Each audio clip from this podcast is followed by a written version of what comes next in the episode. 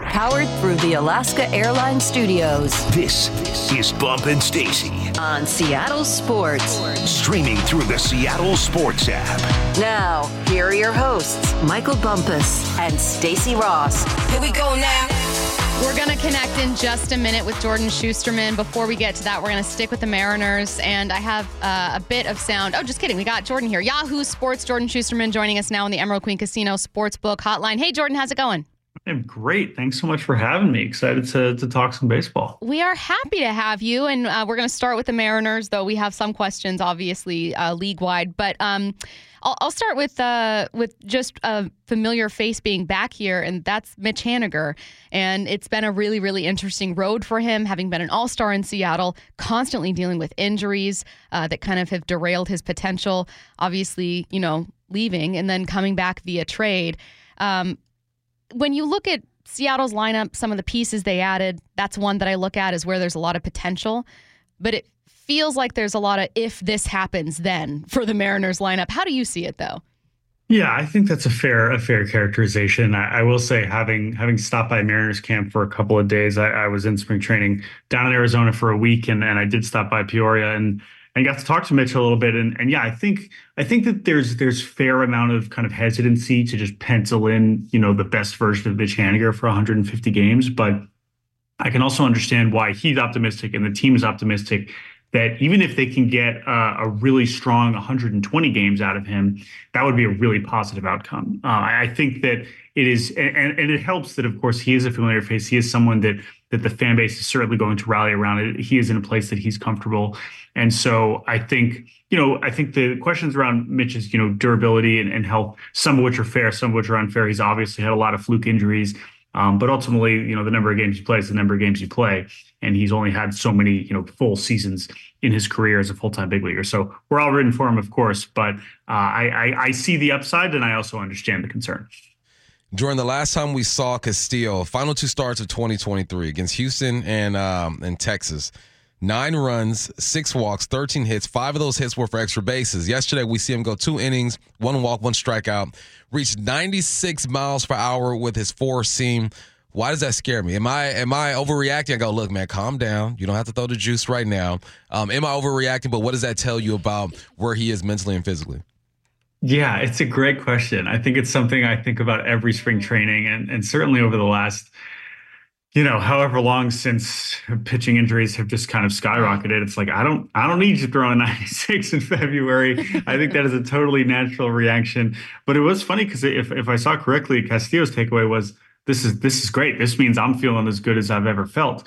And I think there there could be truth to both of those things. So I think again though, what you referenced at the end of last season, I think what was so disappointing about how Castillo's season ended is how consistent he was. He mm-hmm. was arguably the most consistent starting pitcher in Major League Baseball. He had gone, I believe, five innings in every single start until that final start. Um, in game 161. And that's what was so shocking and disappointing about that. But it is also a reminder of, of what he is and what he offers.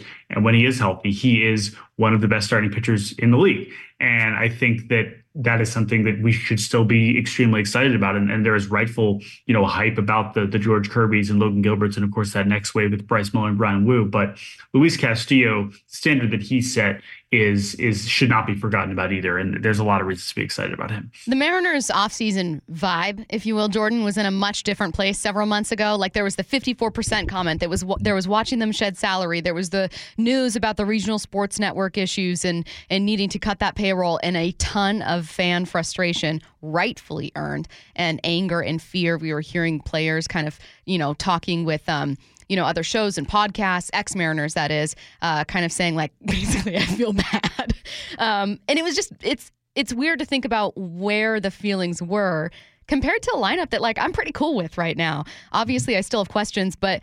Uh, uh, what do you make of where they've managed to get to in terms of maybe some of the optimism you feel for them? Yeah, I, I think that the thing I just keep coming back to is no matter how they managed to, and, and, it ended up being a lot more dramatic and tumultuous as I think we expected. But it does seem clear that that from the outset they were committed to keeping the pitching together. And I think no matter how they decided to to redesign the lineup, it was always going to be about can we have one of the best pitching staffs uh, in the league. And I think the way that things shape up now, and, you consider the fact that they even added to it with a guy like Gregory Santos, I think they see the the roster as as a as as the the most obvious path forward to contention um, in the division and, and beyond is is to have an elite pitching staff. And so while we were so focused on you know creating our fake trades, you know trading from that pitching depth, it's very clear that they and they did in, in some respects, you know, in dealing a guy like Justin Topa. I think that that's something that is a great example of of turning uh, a, a, former acquisition who they didn't got for very much, Justin Topa, and turning that into a major piece for Jorge Polanco. That is a big credit to the front office as well. But to your point about the lineup, I think it is back in a place where you could argue whether it is definitively better than where it was a year ago. But I think that it's at very least back on par and uh, you know has changed kind of the flavors of what they're looking for in their hitters. And when you keep the pitcher together and you kind of project some of the steps forward with guys like Miller and Woo, and there is that's why I think there there's reason for a lot of optimism there. There have been some moves made over the years that um, that rubbed this Mariners clubhouse the wrong way, right? You get rid of Sewald, uh, Graveman a couple years ago. I, I would say Geno this offseason, right? Guys that um that were beloved in the clubhouse, and I felt that – Servais had to do something about this when it comes to the mental of this team, and he does, right? He flies to the Dominican to hang out with Castillo. He goes down to Kent. He goes to Florida to see Julio. Is this typical of a of a manager? Have you seen this go down before? And and what do you think of this approach by Servais? Yeah, I w- I wouldn't say it's necessarily super unique, but I, I do appreciate you know how proactive he you know Servais was for this because yeah, it's it's a clear acknowledgement that even not that they, as you mentioned, there have been some examples, you know, before in the season, but I think particularly in the off season when the players and the fans are, of course, just left kind of out wondering like what the heck's going on. Um, there's not as much of that direct line. I think that that Scott clearly saw that it was important to to make that effort and and and credit to him. And I think he he clearly picked the right guys to it. And I think that you can tell by the guys that they kind of the way that the players have talked about it so far this spring. But I still think that the, the most important part, no matter what, was the fact that they made enough moves by the end. Talking about that Polanco move, that Santos move, of course, bringing back Mitch Haniger. That is still the most important part of why players, I think, are excited and confident. Uh, but but no, I, I, think credit to him, and, and it definitely shows a lot about a little bit more cohesion and and being on the same page in terms of the organizational leadership, in terms of the actual players. How entrenched in the Cy Young conversation do you think Kirby can be this year? Like, yeah, what's that kind great, of ceiling? Yeah. yeah. Yeah, I know it's a, it's a fair question, and I, have gone, I've gone back and forth again. That you know, Mariners fans are, are, quite spoiled with with all these options because Kirby has become this this kind of this kind of popular pick, not just among Seattle fans, but uh, it's I, I get it. You know, he's when you have someone that is that is going to dominate the zone to that degree, you're I mean, the argument that I've kind of made about Kirby is that if you're throwing that many strikes, you're kind of leaving things a little bit up more to your defense and to just bad ball luck than you are if you are, say, someone that strikes out 12 or 13 guys per nine. Agree. Honestly, I mean, think about who just right. won the Cy Young, right? Like Blake Snell leads the league in walks, and that's because nobody's ever hitting his stuff or he's walking guys. And then ultimately he had a, a, fortunate year in terms of batted balls and in terms of you know how he kind of clustered his his runs allowed, and so he ends up with a crazy low ERA. Do I think that Kirby can unlock more swing and miss? Yes, I do, because the ways that he's has has chosen to to show us uh, what he's able to to kind of how he can develop within a season, within a start, tells me that there is probably another level for swing and miss in there. Otherwise, I think he's more just going to be an incredible workhorse at the top of the line strike thrower, the way that we have seen with Gilbert and even a guy like Castillo at this point. Jordan, I'm going to go outside of the Mariners. Uh, Cody Bellinger signs a deal with the Cubs. Not what he was expecting, right? People were expecting what 150, 200 million dollar deal. Um, has a bounce back year in 2023. It seems like teams just didn't believe in the bounce back year. Was there anything that you saw in his performance that made this 80 million dollar deal um, worthy, or do you feel like? Um, the circumstances are, or what was just behind that that drop when it comes to um, his expected pay? Yeah, I think he is truly one of the strangest free agents we've had in in a long time. I think you know, of course, coming off a great season, but it was it was how he did it. It was not it was not a bounce back. I know he won comeback player of the year, but it was it was a complete you know reinvention of himself as a hitter, which I think you can give him a lot of credit for, and you can say that's extremely impressive. That suddenly he's someone that is trading in you know some power for for a lot more contact, a lot more, a lot fewer strikeouts, way more success against left-handed pitching. He's become a more complete hitter But because we've only seen that version of him for one year, it's not surprising to me that the Cubs were the team that were most comfortable, you know, giving him 30 million a year. I think it would almost no matter what, it was very hard to imagine him landing a super duper long deal from anybody. And clearly the Cubs valued him that way. But I, I, can't wait to say again. He still has opt outs again after these next couple of years, so he could try again next year. But at the same time, it's it's been clear this market that the teams maybe don't necessarily value these top end free agents in the same way that we would assume that they would be commanding, you know, 150, 200 million dollar deals in free agency. Jordan, like my co-host Michael Bumpus, I also am stepping out of Seattle, but I would like to talk about pants. Um, oh, oh, of course. we have to. This became the biggest off-season story in such a serious way. Like at first we all thought, oh, how funny. Uh, but then we all became actually livid and kind of like laughing maniacally at how ridiculous mm-hmm. all of this was. I mean, what does the league do? Uh, uh, like we have people texting in convinced uh, that it's like a conspiracy theory for them to roll out better uniforms that then everyone will love. Like what is this actually as big of a deal uh, as we're all making it to be? Like, are you actually horrified by how uh, like horrible these are? Yeah, I, I honestly have gone back and forth on this. no, I've I've gone back and forth on this uh, pretty much every day since yeah. we started talking about this. And you know, we we just brought our podcast back at Yahoo, and we had to lead with it because, again, to your point, it's not just you. Like everyone wants to talk about this all the time. I just want to immediately pivot to the news we got today. Uh, some great reporting from Paul Lukas over at UniWatch about how the Royals have basically decided, like they basically petitioned petitioned league to be like, hey, actually, it's really important for us to keep the letters on the names uh, bigger. Yeah, and they just let them do it. so, so I don't really that that story tells me that like Eh, that that almost exposes the absurdity of all of this, which is that like they probably can fix certain things about this if they really want to, or if certain teams request or demand it. And so that leads me to believe that there actually is probably a way that this can change before opening day. But all of it is is patently ridiculous, and I, I wouldn't go as far as to say it's a, it's a conspiracy to, to set the standards so low and then bring them back up. No, I just think that this is a mess. And when you have new manufacturers, again, the league's had issues like this in terms of the baseball. So it's not doesn't super shock me that this is also maybe uh, an issue in terms of the uniforms. But of course, that is it is much more obvious when you turn on a game and you see you know the the small letters or, or kind of the patches that don't look quite as nice as they used to. So I understand why why fans and players are upset.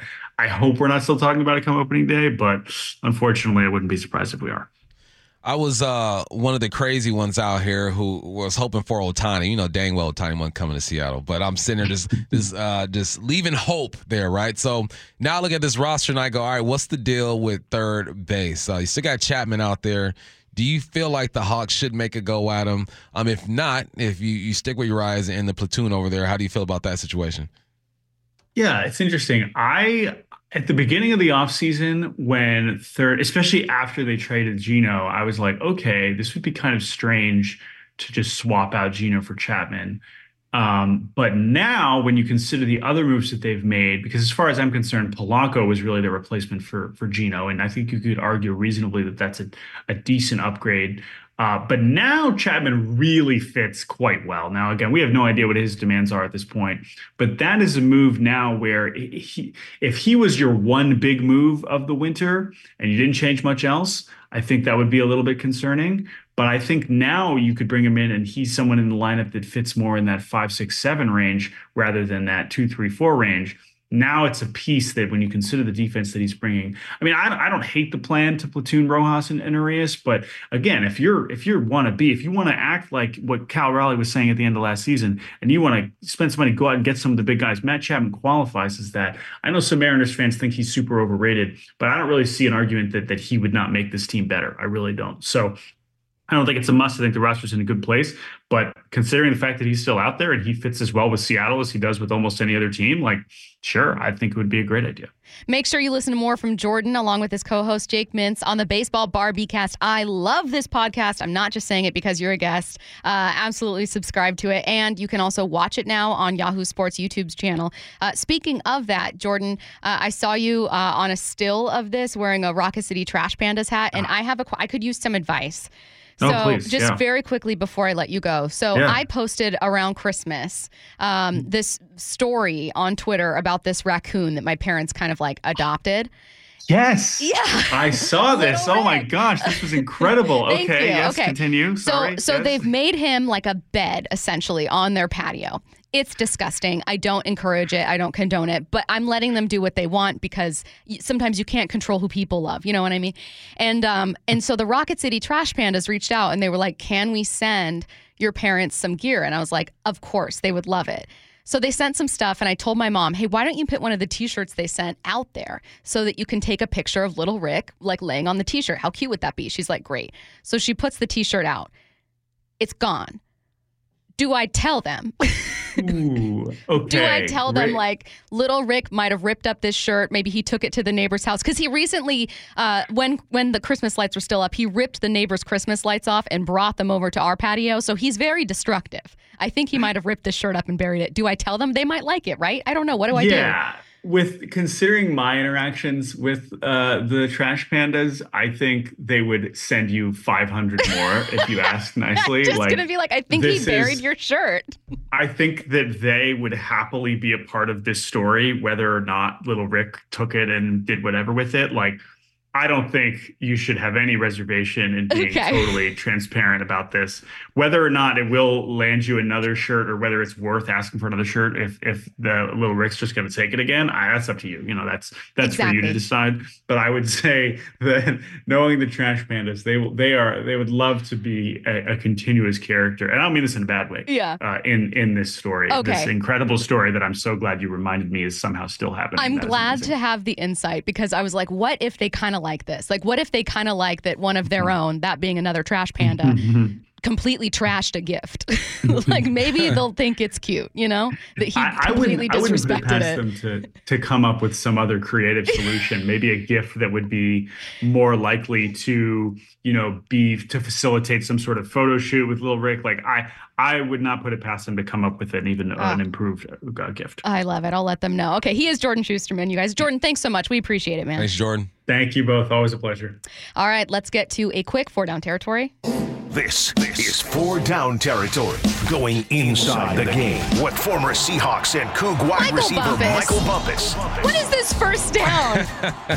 this is a golf question golf for four question. down. Oh my Yeah, God. I Live needed to. Tour golfer for the first down for four down territory, a football segment. LIV Tour golfer Taylor Gooch says that if Rory wins the Masters, it will have an asterisk. Yeah. Agree or disagree? Yeah, tripping. First off, I know who the dang Mariners are. Made a mistake and said Chapman to the Hawks. Oh, gracious, oh, whatever. people. I miss. I call um, Kirby you Smart doing, George man? Kirby all the time. don't know what you're talking about. Like it is canon in my mind. Just George relax. Kirby. Yeah. Relax, folks. Don't worry about it. Okay. Cross your T's, dot your I's. All right. Gucci, I'm going golf, man, because I saw this and I go, oh, we're not going to get to it. Let me get to it. Gooch is talking stuff. He goes, look, if uh, if the LIV Tour players can't get into the Masters, then there should be an asterisk there. And I go, man, just shut your mouth, dog. You made 36 million off the off of LIV. You decide to go to LIV. He competed in three majors last year, missed the cut on two of them. Now the players who went to LIV, that's your prerogative. You do what you have to do. But you went and you chased the money.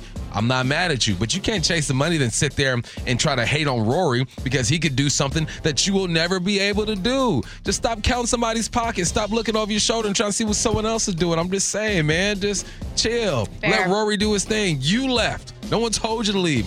You left. You got to deal with those consequences. I don't want to hear that. Dude made $36 million next year, last year. Don't Taylor, just do your thing, dog. I like the the right now two rules of our show being Curtis. The number one rule of the show, as you know, is Do it for the cloud. exactly new number two rule of the show: don't watch pockets. Don't watch pockets. Don't watch other people's pockets. or grand slams or majors. Don't Go do win it. your LIV tour major, whatever the heck they got going over there. Two rules of the show.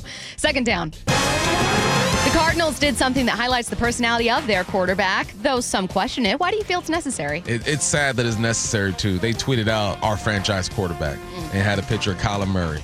Um, obviously, they have a high pick in the draft this year, and it's almost like they did this because they knew Kyler Murray might feel some type of way. They got to make sure that his ego is fine, and it's necessary because if you know anything about Kyler Murray, he has a big ego. He's concerned about stuff like that, and it's sad at the same time because I'm like, look, man, you shouldn't have to go out of your way, put out a tweet to reassure your quarterback that he's fine. Your head coach should just call him on the side and be like, hey, we're good, getting ready for next year.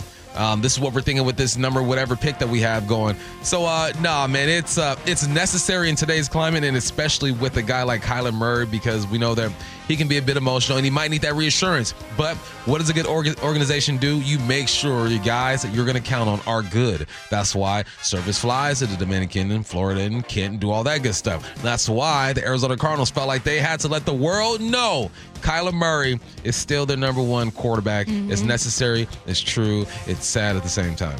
Third down. What's a business move you understand about the NFL but feel that it's ethically wrong? It's wrong. It's is wrong how they're wait. doing these dang running backs. Derrick Henry not getting franchise tag. Josh Jacobs not getting franchise tag. Um, you got Saquon Barkley. Mm-hmm. And what they're going to do is they're going to lowball these dudes. They're going to say, look, we're going to give you like seven, eight million dollars a year. We'll put you on a one year deal, maybe a two year deal. And the reason why I feel like it's ethically wrong is because they carry that they touch the football as runners the most. Now quarterbacks will draw back and throw the ball a bunch of times in their career and throughout their season, but they're not sitting there running the football having 11 guys get after them. All right, it's a dangerous job as a quarterback. There's nothing like a running back. Mm-hmm. The most touches in NFL history. I'm looking at the top 20 guys. They are all running backs. Emmitt Smith, 4,924 touches.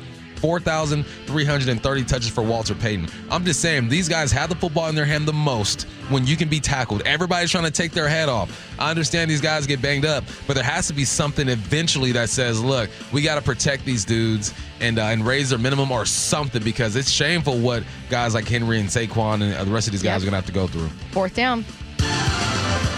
It's still a shame that Derrick Henry didn't get MVP that year Nuts. for 2K. That's still wild to me. Who did win?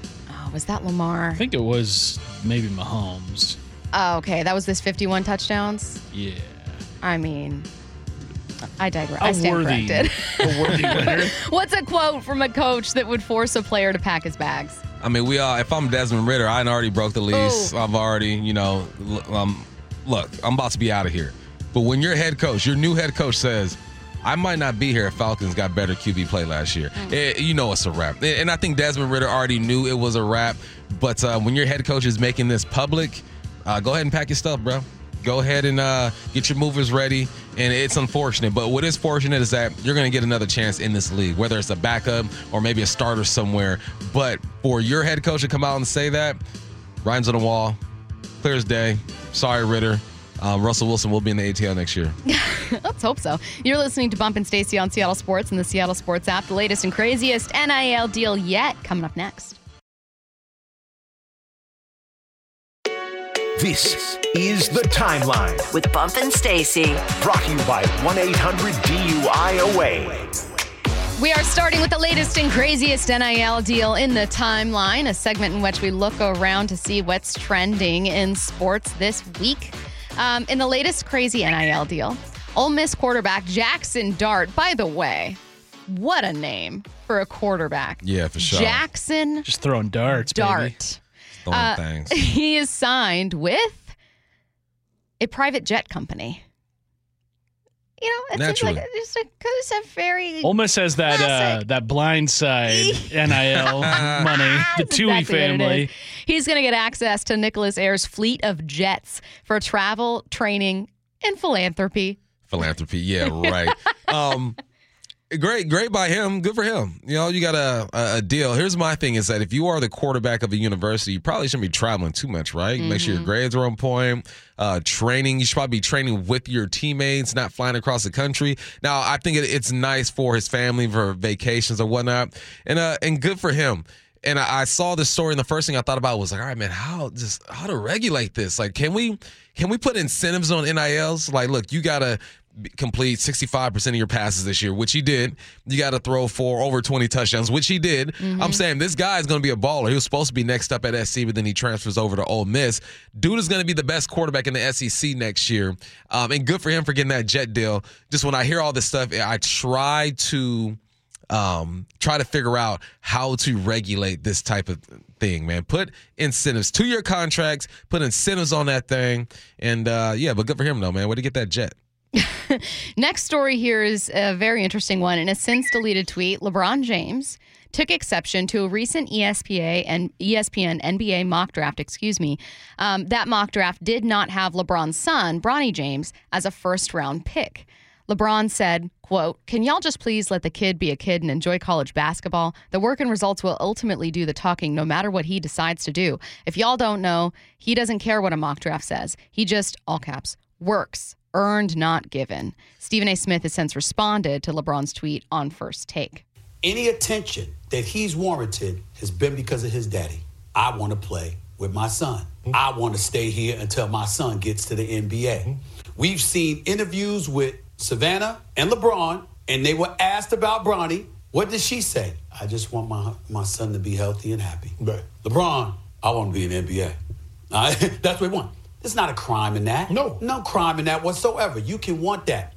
But when you're LeBron James and you've put the word out that you want to be with him, and you put the word out that you want to play with him, and you put the word out that you'll be willing to go to any NBA team that picks him up, knowing the power of LeBron James, how influential he can be. Now you got to wonder what team would draft Bronny James just so they could get LeBron James at age 40 or 41, right? Mm-hmm. And if that's the case, and the, the sheer fact that that question would be asked brings in the question the legitimacy of Bronny because now you've got people looking at LeBron James and wondering what kind of influence he will wield to manipulate his son landing in the NBA. Bumps over here nodding along. LeBron says, Can y'all please just let the kid be a kid and enjoy college basketball? No. Why? Because he's high profile. This is what happens to high profile athletes, especially high profile athletes who are, he's developing only averaging five points per game, who came in with a lot of hype, and people thought that he was going to make the jump next year. LeBron, you can't ask for the for all the spotlight and talk about your kid. And then when your kid gets the attention mm-hmm. that he probably deserves because he's your son, then say, "Oh, get off of him." This is the world that we live in today. If you are high profile, the young lady over there at LSU, um, young lady Angel in Reese. Iowa, uh, Caitlin, um, you got Yeah. it, this is just what happened. Young Yep. lady at Utah, and I'm you know, this is what happens, especially when you have one of the biggest NIL deals. They're saying this young man's gonna make like four million dollars next year in NIL deals. High profile athletes get this type of attention, especially when their daddy is one of the greatest to play the game and says he wants to play until his son gets into the NBA, and your son is not having an NBA type of year. It, it comes with the territory. Yeah, that comes with the territory thing is sometimes a thing I push back on and sometimes a thing I really understand. I've had to learn to have thicker skin working in this job, which is like the tiniest level of forward facing. You know what I mean? Like Right. I told my sister one time I did something embarrassing. Um like I like uh got sick and I had food poisoning, but like at a place and it was public. And I was like, oh my God, what if someone saw me? And she laughed in my face. She was like, you're ridiculous. like that you think anyone would recognize you as fine. But you're kind of in this in between where you go, does this person think I'm an idiot? Does this person know me and hate me? Like, does this, like, it's a very weird feeling.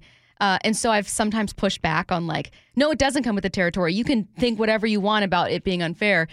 Um, but the truth is, as much as I don't like to admit it, no matter what you do, you should have thick skin and you should be able to understand.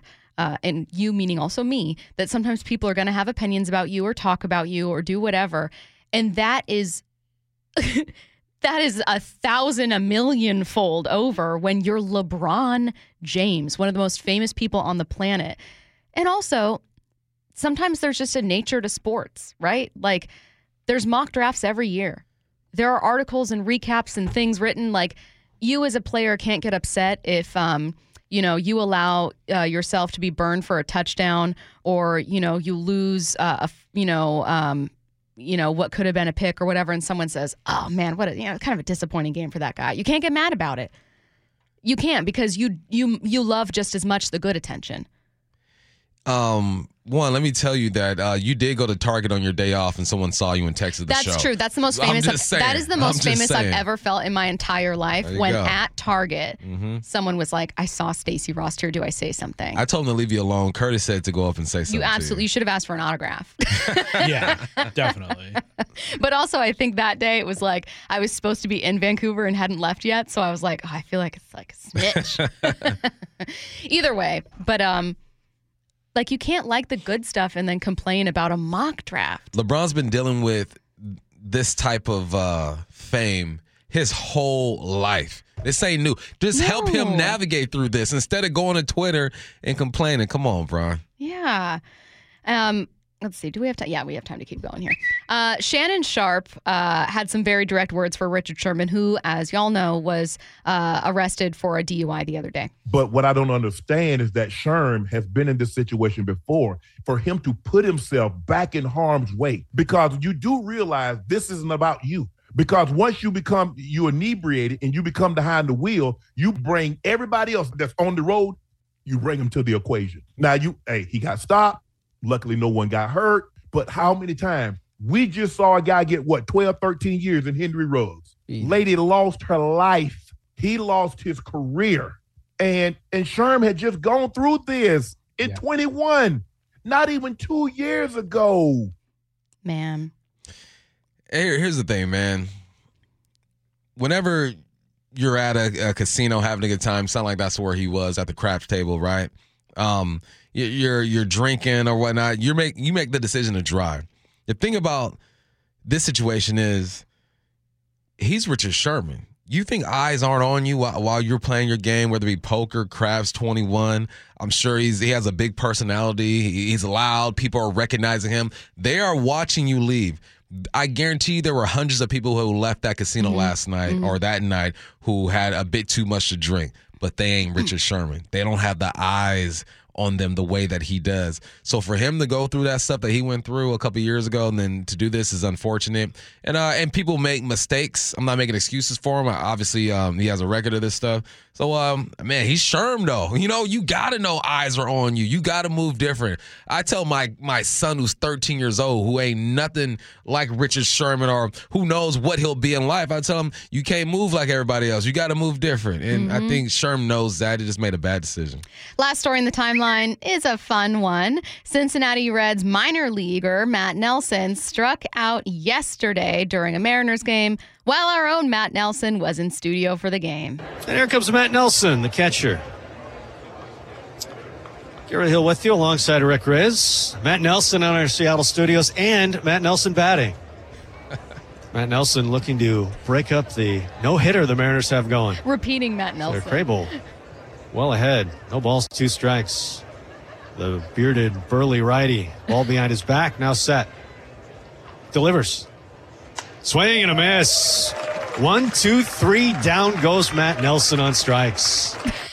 I know that they loved saying Oh, it too. They loved saying that, I heard my name at least 10 times. which they did intentionally. It was so amazing knowing that you could hear them. Oh, they did. They did. it was so much You're fun. listening to Bump and Stacy on Seattle Sports and the Seattle Sports app. We're going to get uh, in a couple minutes uh, to a potential draft pick for the Seattle Seahawks by having a guest on who knows that pick well, and this could very well change the course of this franchise. Don't go anywhere. Bump and Stacy Powered through the Alaska Airlines Studios. on Seattle Sports. Here are your hosts, Michael Bumpus and Stacy Ross. Talking about the draft coming up in 15 minutes with the Athletic's Michigan reporter Austin Meek. We're curious to know what he thinks about JJ McCarthy as an option at 16 for Seattle. Before we get to it, though, the Mariners' plan for 2024 was in front of us the whole time. Now, part of the plan that we didn't probably neither did the front office see coming was a pulling back of the funds, a tightening of the purse strings, Um, because that kind of happened over the course of the offseason. So I don't know that anyone saw that coming.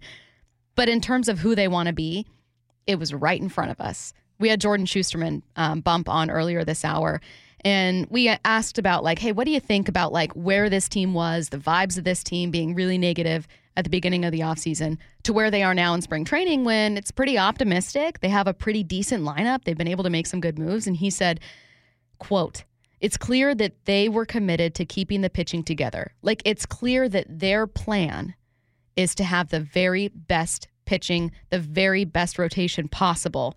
And he said, and they were committed to not dealing from that. And it wasn't a secret, right? Yeah. I feel like we all this is what they done well. This is what you have to lean on. This is what you got to keep going while adding. I mean, like the plan A was to make sure that all the arms are healthy. Um, you you pick up a couple guys. Obviously, you deal Topa. You got Salcedo to kind of fill in that role there.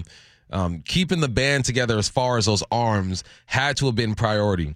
And the first um, indication that this was priority was them making moves and keeping Miller and Woo, Moves, Miller, Woo, bars. Uh, um, but this is the foundation of the team. Now, it's it's weird saying that because we look at the team and we go, no, the foundation is Julio, it's JP, it's Cal, um, it's friends. That's that's the foundation. Go, yeah. When when when you look at the lineup and and you're looking at guys you got to rely on for sure, but the most consistent part of this team the past couple of seasons have been the rotation in that bullpen. So yeah, this team talks about what they want to add when it comes to power, or maybe just contact. They've switched up their their their messaging this year. Last year, power, power, power, Mm-hmm, power. This year, I don't even think they're hinting towards power or contact. We're just looking at the moves and saying, "All right, you're trying to put the ball in play and work from there," which I think we all agree with. Power is going to come when you have Julio and Cal Mm-hmm, and those guys. But the thing that they're going to lean on is their pitching. And when you have Castillo, when you have uh, Kirby, you got Gilbert, you got the youngsters Woo and Miller. Um, that's the right approach, man. And I think um, that's why I was excited to see Castillo kind of come out hot the way that he has. Even though I'm like concerned, like don't throw too hard, man. Like I get you, you're, amped up, you feel good, you don't have to throw it that hard. But I like it because you know that he's gonna have to carry this team. He's gonna have to put together uh, a couple shutouts. He's gonna have to um, be the guy that we saw for the majority of the season and and lead this team. So yeah, the plan has always been in front of us. I think. Um, we just been looking at like the icing and the sprinkles and the candles on the cake, right? We we already know what what type of cake is going to be, man. These this pitching staff is going to hold this team down. Other ingredients got to step up.